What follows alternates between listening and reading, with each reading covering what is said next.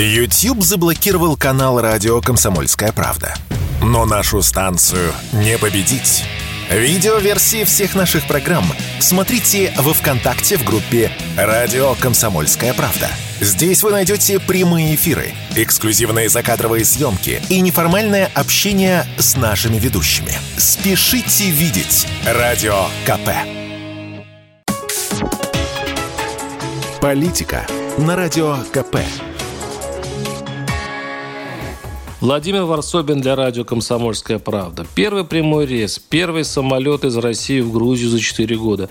Во Внуково чуть ли не машут платочками, провожая первых пассажиров. В Тбилисском аэропорту, уверен, сейчас давка от российских съемочных групп.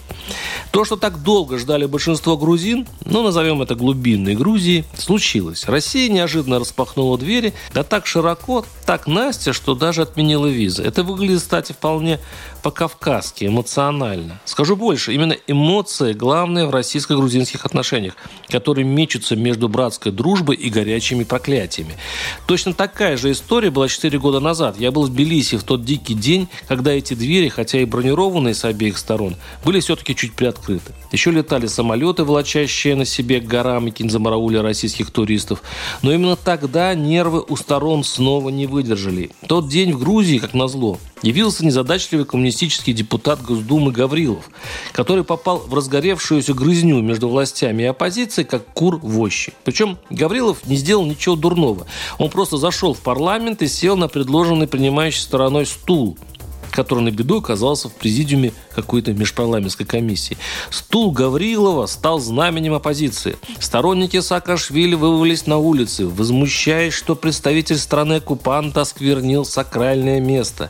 Протесты достигли такого размаха, что центр Тбилиси неделю бушевал в антикремлевском задоре. Мировые СМИ сладострастно это описывали, а несчастное правительство Иванишвили металось между двух огней. Рушить отношения с Кремлем оно не хотело, ну и выглядеть рукой Москвы тоже. В итоге и российские нервы не выдержали.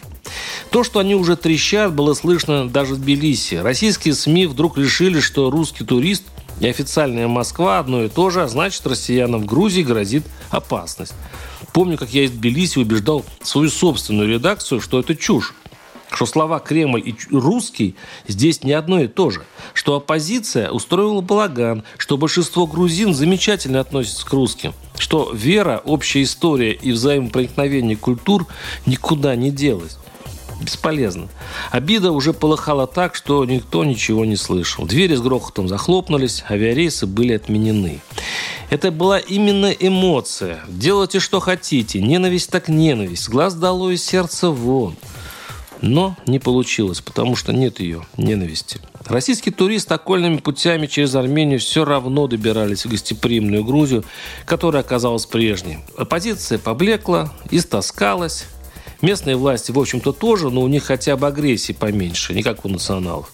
Грузины давно говорили, зачем преграды, зачем барьеры, зачем заставлять нашу молодежь ехать на Запад. Все эти годы от простых людей я только и слышал. Откройте границы, надо общаться, торговать. А потом и все остальное сложится. И случилась вдруг новая эмоция. Не случиться она не могла. Такие уж у нас связи между народами. И широко, от души. А приезжайте просто так в Россию, без виз. Начнем с чистого листа, а? Ну хотя бы попробуем. И полетели самолеты. И многие тысячи грузин скоро впервые за двадцать лет увидят Москву. По-моему, это выше политики. Это история. Варсобин, телеграм-канал. Подписывайтесь. Политика на радио КП.